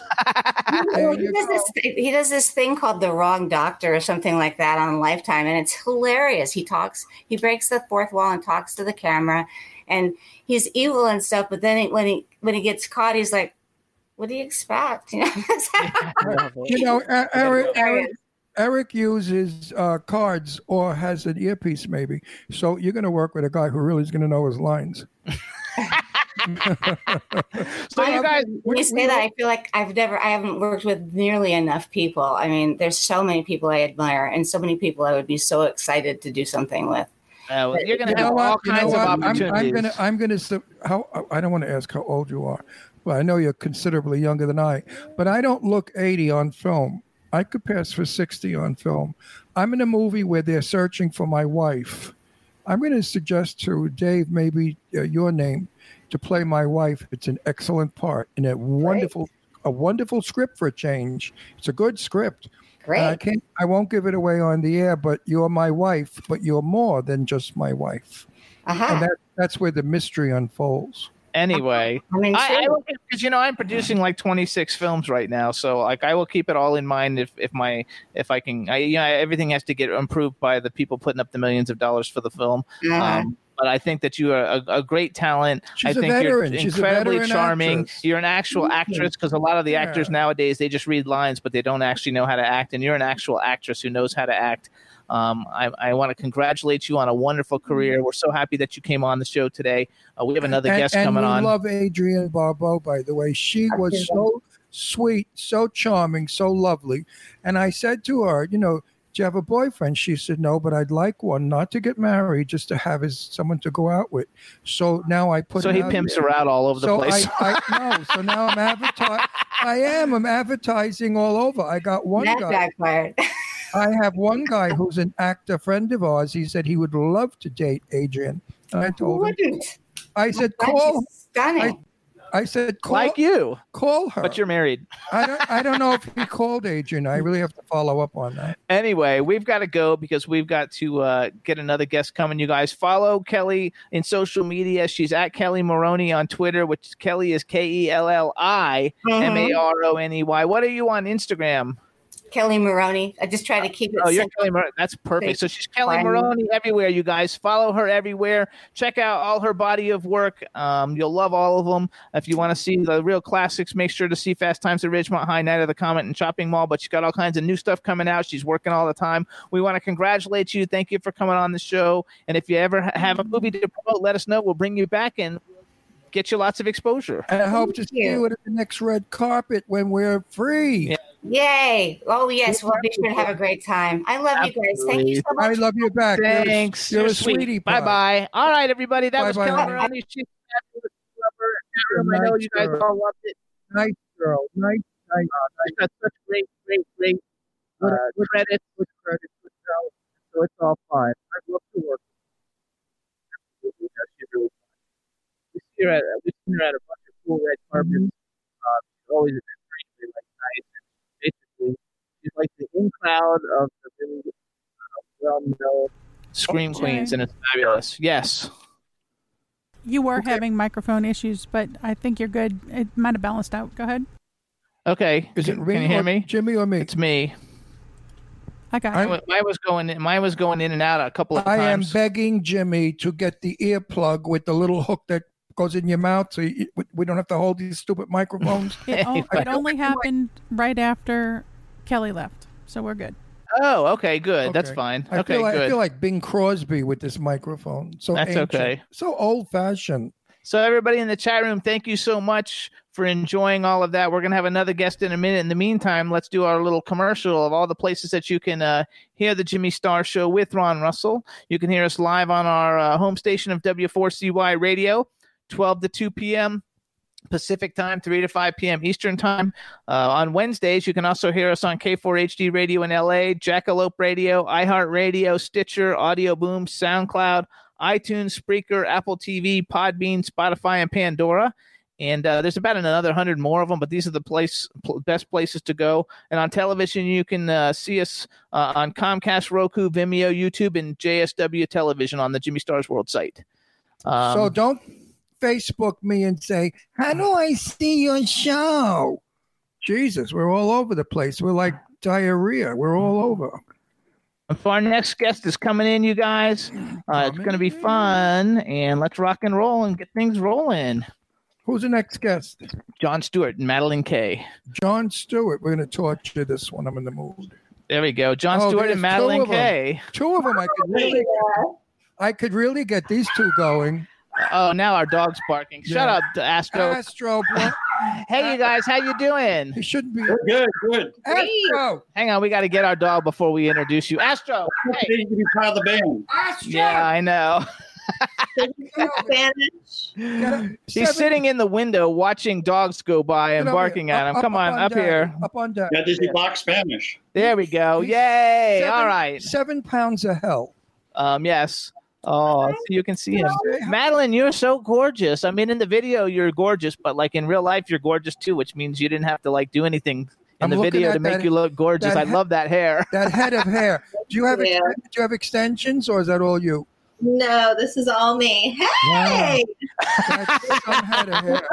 I know, watched the Angie Stevenson interview, so I knew that I had to really do it up today. Absolutely. Absolutely. I love And it. especially, I saw Ron. I saw Ron really likes jugs, so I made sure. well, that is so fabulous. I love Well, it. Well, you know, I was shooting with with Angie, uh, th- there was a scene where um, I was leaning on the, the pool table looking at the guns, and I couldn't help but be looking at her boobs. And I wonder if they didn't shoot that with just with me looking like a dirty old man staring at her boobs. They may use it because it was it could be quite comical.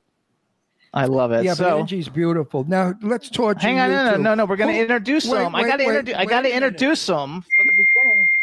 I have to There have you it. go. Now you made a noise. Oh well, I don't care. Just let's go. All right, everybody. Now we want to. We're married, so we argue all the time. It's part of our the shtick. all right, everybody. Now we want to welcome to the Jimmy Star Show with Ron Russell, the incredibly gorgeous and talented Madeleine Kaye, along with musician and legendary stuntman and director John Stewart. Hello and welcome to the show. How you guys doing? Good. Now, Fabulous. now tell me you're not in the mafia. Me? Yeah, you look like one of the the capo do capi. Look at you. Oh, maybe, but I can't, can't tell you. I'd have to kill you. You, you look like one of Gotti's old boys. Well, no, these are because I can't see and they have bifocals on them, so if I Okay, take them off, they're all blurry. now we can see. Just teasing. so this is Ron Russell, my outrageous co-host. Yes. Hi, Ron. Hello. Hi. We also have a chat room filled with people, so say hi to everybody in the chat room. Hola. Hey, everyone. And Eileen just joined the chat room, so say hi to Eileen. She was Hello, waiting for you guys to come. Thank you so much. Hey, Eileen. How you doing? Do, There you go. Do, do you know Eileen? Yes. Have you ever seen Eileen? Yes. Oh, how could you see her? Eileen. How could you see her? Because I her did a show her a while ago, a couple of weeks ago. oh, because I seen her on, on, on a video. if she lays down, her breasts cover her face. So how could you see? her?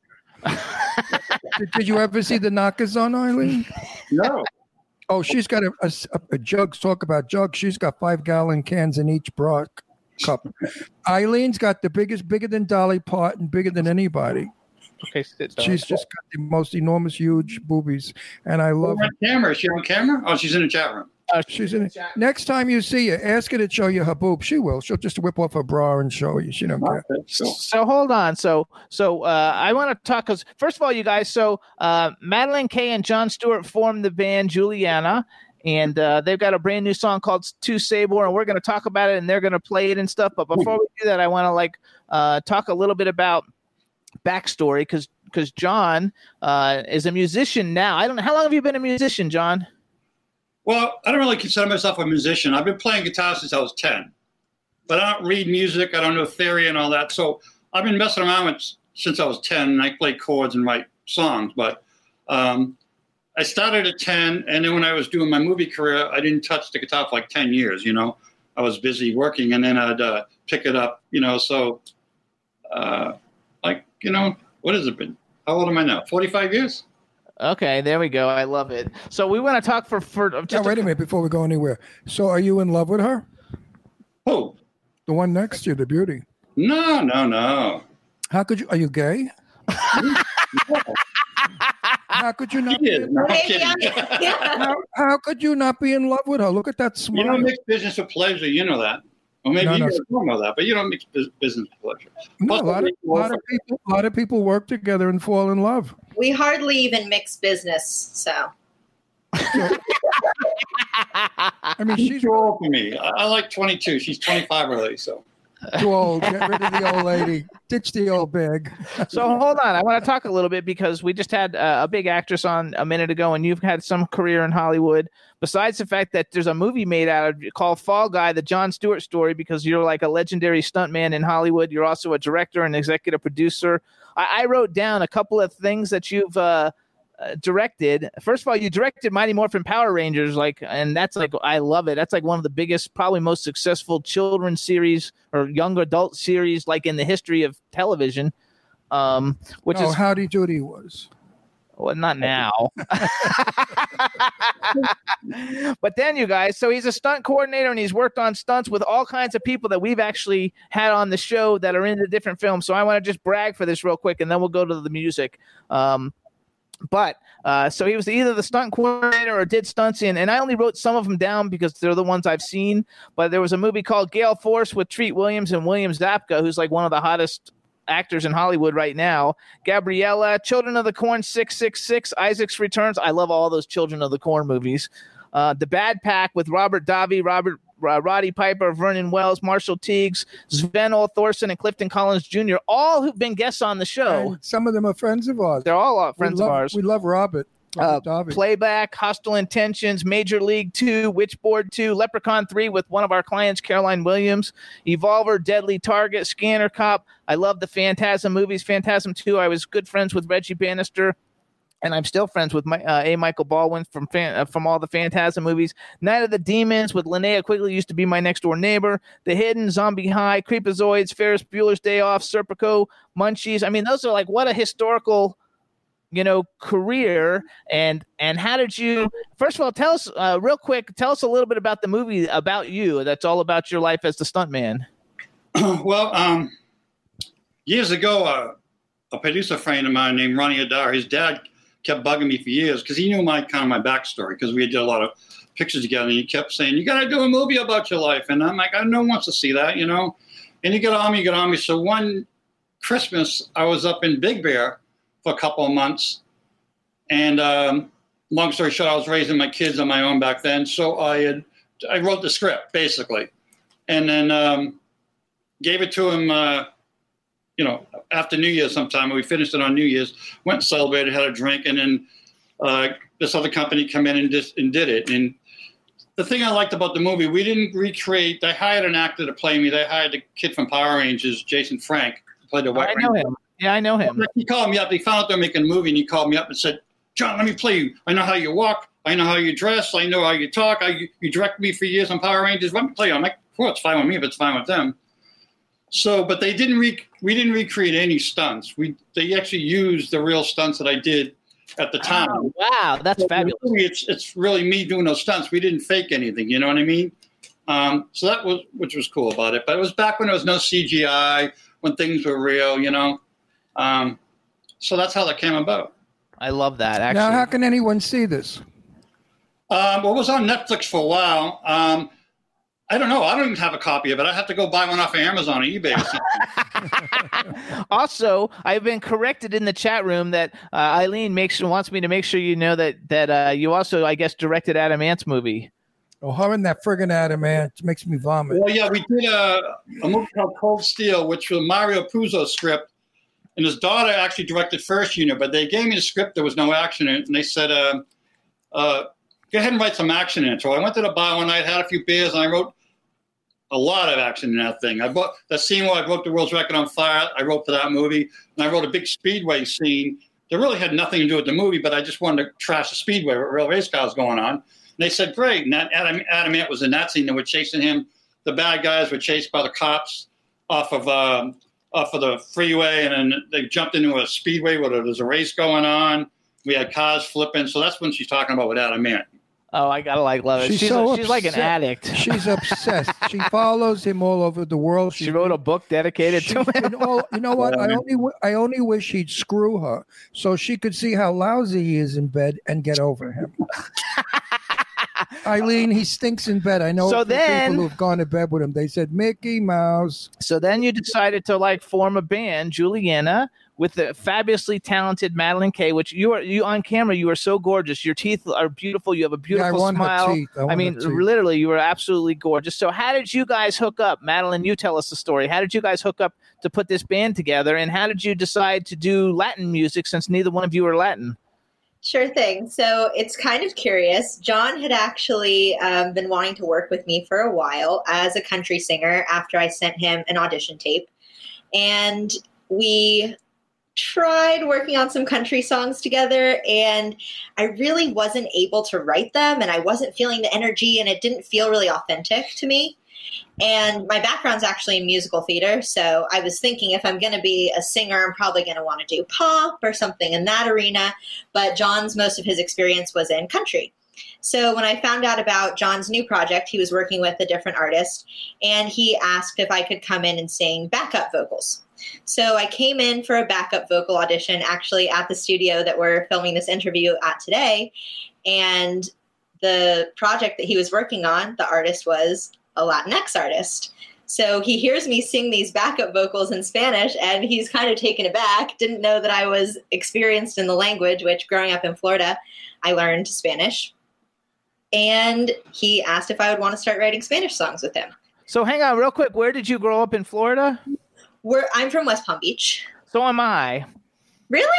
Yes, I was born in Miami. I went to Forest Hill High, Palm Beach Public for junior high, and Forest Hill High School for high school. How cool!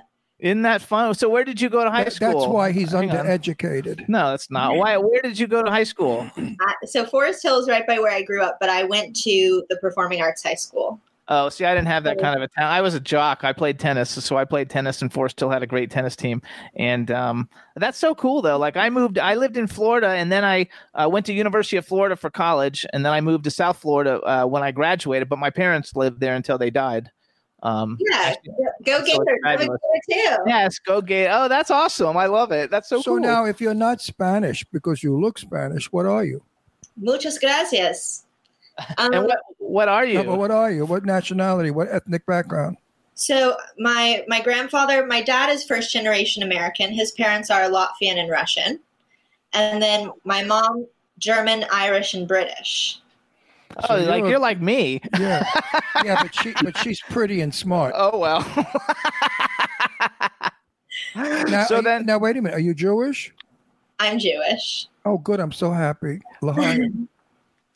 anyway, good. That's why you're so beautiful because. I, I didn't. I'm adopted, and so like all the time before I went joined the ancestry, he kept telling everybody because I like business and business things and and, and I stuff. said you're he like a Jew me, in business. He says you have to be Jewish. You have to be Jewish. I'm going to be so excited, and then my my results came back, and I'm like not Jewish, and he was so disappointed. I mean, you know, my my. He's my- like, I married you under false Yeah. pretenses. because right now. I, I, you know, I wanted to marry a Jew. I wanted to keep it in the family, but you know, what can I tell you? I'm So- an Italian Jew, if you know what that means. Part Jewish. I'm half Yeah. Jewish. So Ron, you might appreciate this because I don't think many Jewish people know, but historically, the Sephardic Jews who were in Spain, they spoke Spanish.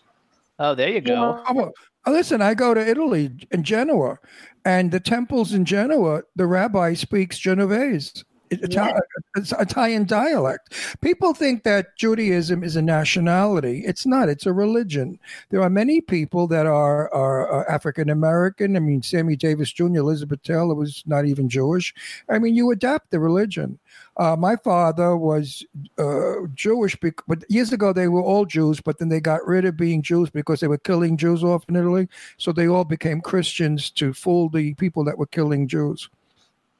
Terrible. So that's the story. You know, it's like uh, today you can't admit who you are, uh, Republican or Democrat, because you're murdered. it's the same anyway, I don't want to talk politics, No, no, so no, not no, not, there. but it's the same thing. Back then, you couldn't say you were Jewish in Europe because of you know who, Mr. Hitler and everybody else. They would kill you. But I do mm-hmm. say that because I, even though I don't necessarily have that Latinx blood, I do feel like culturally the Jewish people have adopted so many religions because of their expulsion and living in so many countries.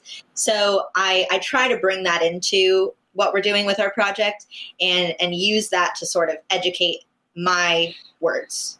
I think Good- people good find it hard to think that you're not Latin though. Like on your on the single cover for Two Saber, uh, you know, She you looks- look you look Latin on No, that. you look- when you perform, I mean, you you, look- sound. you look South American. I would have, if you didn't tell me better, I would have said you were from Buenos Aires or someplace like that. no, you sound and you, sound definitely authentic. are Brazilian. I don't mean the black Brazilian. I mean the white Brazilian. Of course, we have black and white Brazilians, and So she looks tell like us, though- the white Brazilian. Tell us about the song then, because this is the newest single that you guys have released as the band Juliana. First of all, how did we come up with the name Juliana? I just like the name. No meaning. I just want to. Because her real name is is Moish. Moisha. Yeah, we don't. Yeah, we couldn't use Madeleine because that's not Spanish sounding. We don't want to present her as Spanish. You know, it's just. No. I, I It was know. originally spelled Juliana, J E W. Yeah, Julia- It's J- You're very witty though, Madeleine. I love J- that. Code. It's it's all a code word.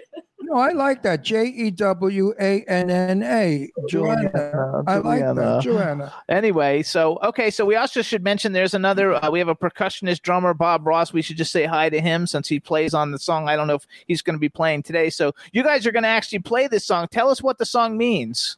Sure. So I, I like your pronunciation because I'm a big Star Wars fan, but it's actually pronounced Tu Sabor. Okay, Uh, two more. But uh, Tu Sabor, it means um, the taste of you, your flavor. And the whole song, it's a it's an analogy. I actually wrote it because I was running late for rehearsal and I kind of had I usually write the song like the night before, but today, the day that I was writing this song, I was rushing and I had an idea for what I wanted the song to be about. And and we usually bang out the lyrics in rehearsal, but I was like, I need to have a theme, need to have something going. And I don't usually actually drink coffee because it's bad for your voice, but I'm like taking some espresso down, trying to get the inspiration. and I'm like, that's the inspiration. I'm going to make a song about a lover that makes you feel like your morning coffee does, that makes you excited, that makes you want to wake up in the morning, that is a shock to your senses and gets you dancing. And so the song, it's about a cortadito, which is the um, Cuban version of espresso and milk, like a latte.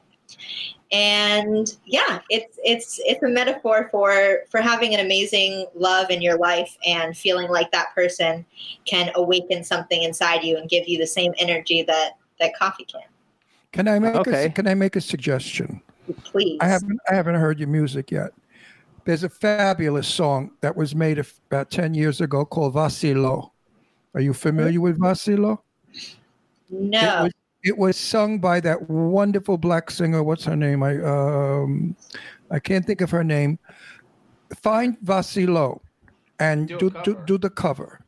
It is by far the most fabulous Latin American music you will ever hear. The words are beautiful. This, what she's a famous, famous, ultra famous singer. Oh my God! What Vasilo, Jimmy? I'm looking it up, but we got to get them to play. Anyway, do me a favor. Do a cover of that. I think you could make a lot of money because Vasilo came in. It came into the world and it sold out. You couldn't buy it, and then it disappeared. I don't know how you spell it, so Vasilo, V A. I don't know. Some. I don't know. It's somebody really big though. Oh, she's huge. She's made a million records. Oh my God, what the hell is her name? I love her too. She's abroad about my age. I'm 80. She's about the same as me, 79, 80. Oh, she's been around forever.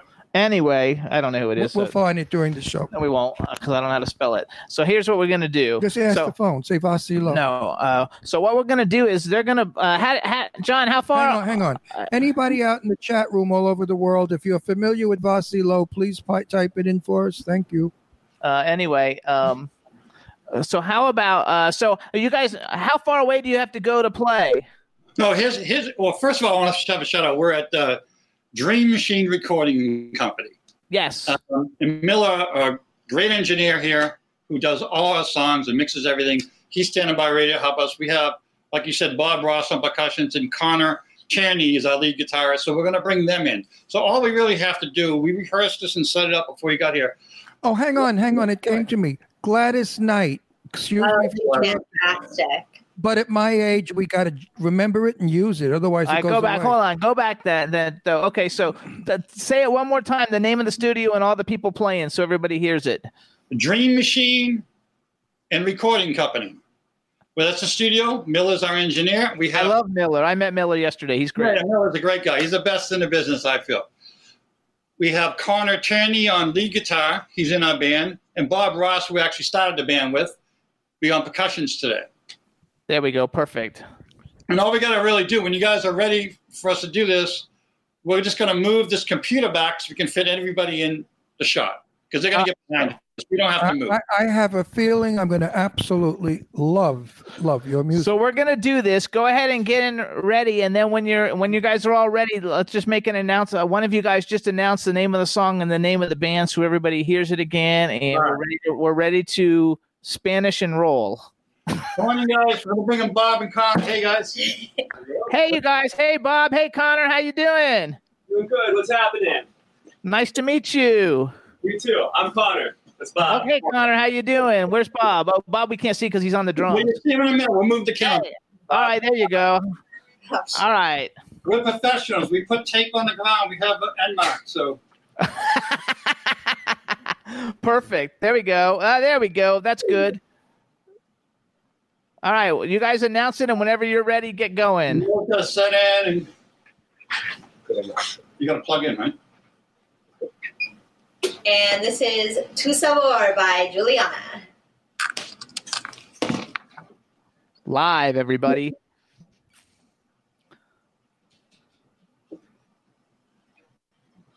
They're waiting for the engineer.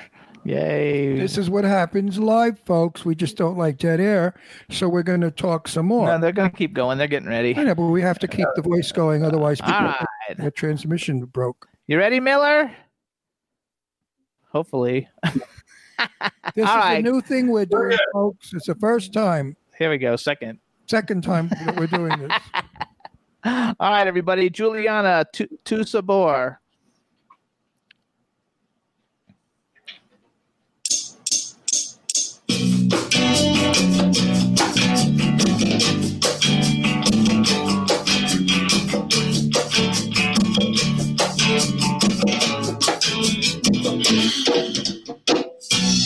Cuando me despierto, eres lo primero mis labios. Me animas el comienzo de mi día una vez más. Tú eres mi cortadito, a mis sentidos. Como una capa de azúcar, como la cafeína. Tomaré un sorbo tal vez más. Más azúcar, por favor, y gracias. Elevas al ritmo de mi corazón. Eres la razón. Sorbo tal vez más. Más azúcar, por favor, y gracias. Una copa de alegría. Y puedo creer que seas mía. Belleza de Habana. Quiero más de una mañana. Tu dulzura es el final de mi día una vez más. Bebe mi cortaditos, vida, sentidos, como una capa de azúcar. Dame tu energía, tomaré un sorbo tal vez más. Más azúcar, por favor, y gracias. Elevas el ritmo de mi corazón. Eres la razón, tomaré un sorbo tal vez más. Más azúcar, por favor, y gracias. Una copa de alegría. No puedo creer que seas mía. Asiste mi vaso, medio lleno. Un gusto y soy tuyo. Tomaré un sorbo, tal vez más. Azúcar, por favor, y gracias. Elevas al ritmo de mi corazón. Eres la razón, tomaré el sorbo tal vez más. Más azúcar, por favor, y gracias. Una copa de alegría, no puedo creer que seas mía.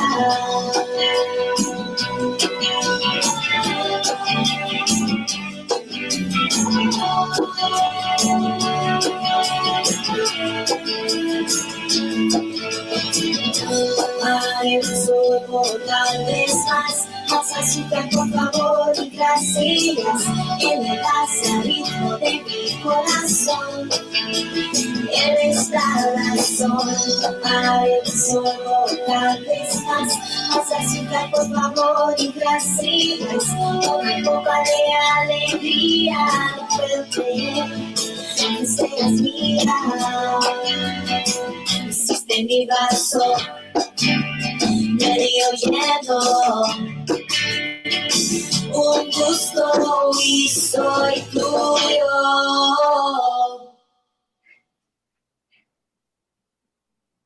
You guys, you, you totally sound Latin. You totally sound Latin. Me gusta mucho. Muchas gracias, Ronnie Jimmy. It was good. You know what? You lose a lot of sound quality. What we're doing now.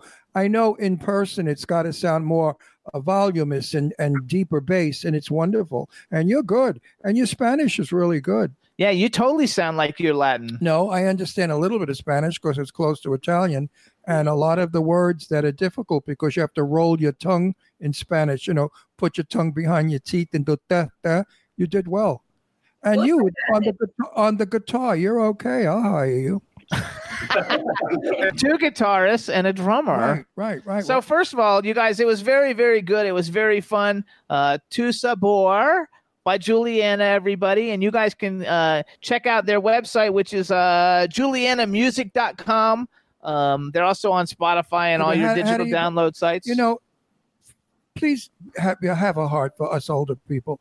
If older people out there like this music, they don't know how to get it. So tell everybody, how do you get this music? Like if I want it now, how do I get it? And how do I bring it in to my computer or wherever the hell it goes? all the songs and everything we do, it's really easy. It's just you go to the website, like he said, julianamusic.com. You can get all the links to for the songs, the videos, Instagram, Facebook. Everything's in that one website. And uh, how, how much are your songs each? Well, well, well, you can download them for free on the website. Yeah, on the website, everything has a download button, so you can put it right on your phone or computer just from the website, Ron. Okay, so all you old bags out there, did you get it? I hope that's so. funny. I didn't no, know. because you know what? Tomorrow, uh, my Facebook is going to be full. Oh, I love their music. How do I get it? What the hell do I know? I'm as old as you are. no, like I love the fact that it's like I'm not computer savvy. but it's free. They're giving it away on Oh, it's website. free? Yeah, you didn't hear that. Oh, old bags, it's free. We all, all us old bags love free. Free anything. free food, free massages, free So music. again, you guys, the the uh, the the website is Juliana J U L I A N A music.com. Um, I love it, you guys, and this is not your first release, right? You have a bunch of other songs that you've released. Yeah, this Las Rosas is out. We got a couple more on there. This is going to be our second. It comes out October 2nd. And our first release, Las Rosas, came out August 12th. And then we have a couple more songs that aren't technically released on iTunes or Spotify, but they're already released on our website. Oh, that's fabulous. Now, please, please, please do me a favor, okay? Find Gladys Knight Vasilo. Listen to it. You're going to go out of You your will love it. minds. You are going to want to do it because it's the most fabulous Latin music I have ever heard in my entire life. And I love Latin music. I do the mambo, the cha cha. So I'm from the days of when Latino music was in all the uh, the discos and not discos, all the, Actually- night, the nightclubs that I used to dance. B. Claudia said she just downloaded it. That it, she thinks it's like awesome, and and everybody's commenting that they love that you can like stand there and kind of like dance in the spot and sing at the same time. They were very impressed. Uh, and everybody loves your smile, and and John, I'm sure they love your smile too. Smile a little bit, and then we'll like. No, he, he didn't want to smile because then people will, will think he's not in the mafia. but you know, talking about singing in Spanish, Rita Hayworth in in uh, Gilda, she sang in Spanish and dance at the same time, and she was wonderful. And she does the same thing with the hand like you, and then she spun around. Uh, of course, you can't spin around because you're singing. But um, yes, it is very Latina, and it's and very it's- very sexy. and I it's like very it. poppy. Like you said earlier, you thought you know not country, but maybe you wanted to do poppy. So it's kind of it's poppy Latin music, which I think there's a huge you know a huge market, especially where you guys live. There's a huge market um, for Where- where that they live? sound in Florida, South Oh, you're- Florida. You're still in Florida? Yeah, yeah, and and tell everybody we want to, you know, when, when the world opens up, we plan on playing and touring and stuff. So Yeah, get the hell out of to Florida. for real good speakers instead of listen to it on computer. You know, like you say, you don't get oh. the bass, you don't hear the drum. The, the quality is totally different. You've Yeah. got to you've got to get it on the road, kids, as soon as the virus is over, because you're good, you're good, and we need good music, and we need good Latin music. Here in California, we have a lot of Mexican music. To me, Mexican music, they, it all sounds alike, but you have a different sound to your music, and that's what I like. You could almost be, you could almost be Cuban, Brazilian, you know, kind of rocking in that area. Excellent, excellent, excellent music. Terrific. Thank you, we appreciate it. And we're, we're right now we've we've been busy recording for the past few months, but we're trying to put together a team for the road. You know, like a good manager, a booking agent, that type of thing. So still building that team. Well, later on, I'm going to ask Jimmy to play it on our system so I can hear it in full quality. The song that you just played. Actually, though, and uh, I'm sure I'm going to enjoy it 10 times more. Actually, uh, Talk Four TV. That's the actual station. That's probably Dean. They're saying, or, or maybe that's uh, Rebels. They're saying y'all need to play Baton Rouge in New Orleans. Uh, it must be Rebels. She lives in New Orleans, I think. I Uh, saw that. We'll be there. Yeah, we love Yeah. it. Yeah, those are good places to be, and um, the whole band sounds great. You guys, I think it's like fabulous. Uh, again, we you guys, we want to mention it's JulianaMusic.com. And um and Juliana is just a made up name. I think that's hilarious because like you always ask people how they come up with the names of their bands, and and usually there's some like big long story, and you're just like, well, it's you know no big no big no big story behind it. It's just like a name. I in that studio one day and it just come out. But also, Jimmy, if I could say, for any old uh, movie buffs out there, that we I did a movie called Action USA many years ago, 1988. That was it has a small cult following, but it's going to be re-released um, November 7th, starting with the Alamo Drafthouse Theaters. Tim League is really behind it, pushing it, so it's going to be rolling out on theaters November 6th, rather. I'm sorry. Uh, to all the Alamo Drafthouse theaters. So anybody who fans of Action USA is coming to you, and then after that, it'll be on Netflix or Hulu, wherever they're going to put it after that. And they're even going to do uh, a VHS release for the old timers.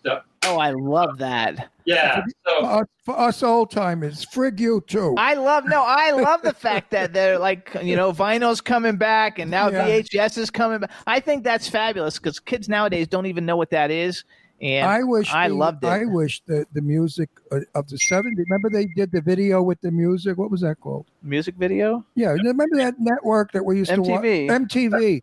I wish that would come back. Like you guys would be fabulous on an MTV. I remember seeing uh, so- MTV's around; it just doesn't do music but- that much anymore. no, but it, it- it- listen, it used to do. Every singer used to be able to push their music on on that network. You'd listen to it, you'd see it. I will never forget. What's her name in uh, Gypsy? When she danced with the sparkles and the unicorn, and she jumped over the hill. My favorite singer, who I forgot her name. so listen up, This you guys. with age, folks. Two Sabores has a video, you guys. If you go to YouTube and plug in Juliana Tu Sabor, the video comes up. It's a great video. You get to see everybody in the video. Madeleine's fabulous in the video. Um, and and you get to really see the video. It's a lot of fun. Right. Uh, and so we want to like make sure that we plug that too. And again, you can download the music for free at julianamusic.com. And the name I forgot was. I just forgot it again. See, this is horrible. What happens when you get old? You screw Oh, up. so that's what we have to look forward to. I know. you- Look at she's like laughing. no, but you it- have such a even like even when you're far away and you're not right is next to the community, you're so beautiful. my favorite singer. She sang with Patti LaBelle. no, the, the other one. The oh, Jesus Christ. What? Her name- what? Her name came and went. Big. She st- was Mama Rose. no, no, no. She sang Gypsy, not that Gypsy. She ah. sang the song Gypsy. Oh, Stevie. Nicks. Stevie Nicks. Everybody, that was the most beautiful video music I had ever seen, and I taped it, and I have the original somewhere. Actually, Madeleine, you kind of got that whole like uh, dark-haired Stevie Nicks thing going I on. I love Stevie. no, I love Spanish Stevie Nicks. But I Oh, love. which I love that. Nicks. And Gypsy was Gypsy was one of my favorite songs, if you remember it. I like love it. So we got like two minutes left. You guys got anything you want to plug real quick to let anybody know about anything that we should let them know about? Um, Bob makes some great lamps. Okay. What does he do? He said Bob makes great lamps. He does. What he does is he gets these old records for real. I'm not kidding. And he puts them together and makes beautiful lamps out of them. Bob, where can I see them? Tunescompany.com. Tunescompany.com. Tunescompany.com, you guys, if you want a, a vinyl lamp sh- lamp made out of records. I think that's a campy idea. Actually, that is a good idea. Two hanging lights, uh, Yeah. real cool stuff out of real albums. I love that. Actually, that's a cool idea. Especially if you got to pick, the, especially if you pick the albums that they were did it with. That would be very Or, or uh, cool. if you're in the music business, what a nice lamp. I know, put I on- like that. To put on your desk in your oh. office. Oh, clocks. He does clocks too. Okay, what is What that? is that? Clocks. He does clocks. What's a clock? A clock. Oh, clock. Oh. Yeah. He's he's still My pocketing car. I know the accent is just like Where- killing me. Are you from New York? No, really? Boston.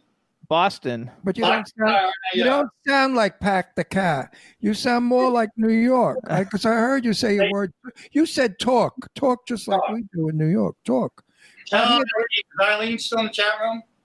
Yeah, she's still in the chat room. Out here they say talk. The, talk. the Yeah, movie, we got- movie I did with Adam Ant was when I first moved out there to California. First couple years, my accent was really bad. If you think it's bad now, and I'm sitting around with a crew of 70 people and stunt guys and actors and everybody else, and I yell, "Actually, cars!" And they had no idea what I was saying. Yeah. You know what? So it was moving, I'm like, what, Wait, you know what you you know what you tell these people? We do not have an accent. The East Coast came about way before the West Coast. So you guys have the accent. We spoke original New York, Boston, New Jersey. We are the original. Well, New York is different than Boston. Boston people, are not, you know that, but it's different. Yeah, he knows. Boston is packed the cat. I- I know that. So hold on, we got to go, you guys, because we're out of time. First of all, everybody, this is Juliana. We want to thank all of you guys, especially John Stewart and Madeleine Kaye. You guys are fabulous. The music's fabulous. Go to julianamusic.com. Um, chat room, everybody, thank you. You guys, thank you so much. Congratulations, and uh, we'll see you soon. And I'm gonna look for your, I'm Bye. gonna, I'm gonna look for your movie tonight. Absolutely. Bye, you guys. Thank Bye-bye. you. Bye. All right, chat room, everybody. Thank you so much for tuning in. We had a great time. Hope you guys did too. What a great show. Rebel, thank you. And we'll see you guys next week. Bye, everybody.